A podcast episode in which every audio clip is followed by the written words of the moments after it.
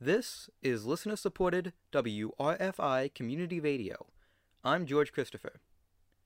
Per capita reported new cases of COVID 19 in Tompkins County are more than twice that of any other New York county and continue to climb. Sunday was Tompkins' seventh consecutive day of record breaking new cases.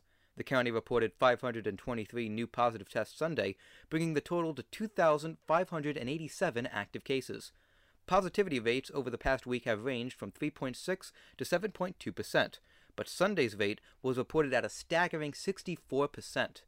Masks are required to be worn in all indoor public places in New York unless a vaccine requirement is enforced.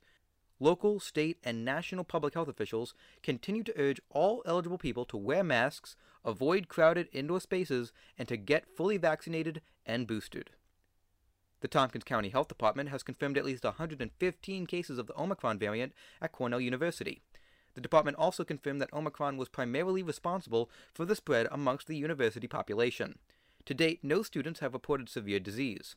The county has also reported 18 cases of Omicron amongst the wider Tompkins community.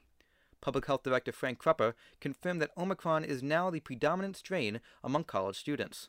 Kruppa also stated that the variant was spreading rapidly, but the county was not seeing increases in the severity of the disease or an increase in hospitalizations.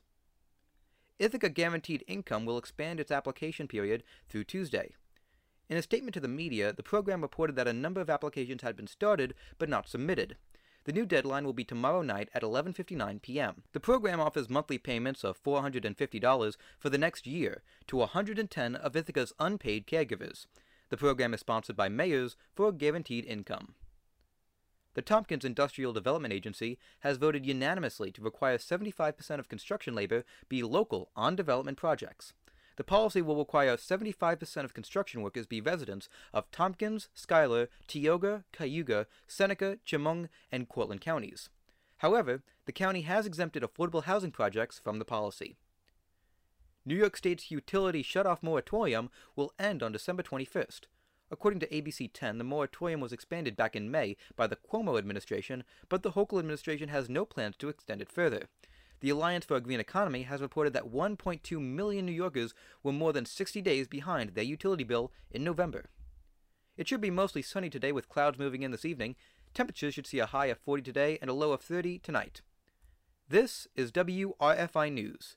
You can listen to this and all of our news content wherever you get your podcasts.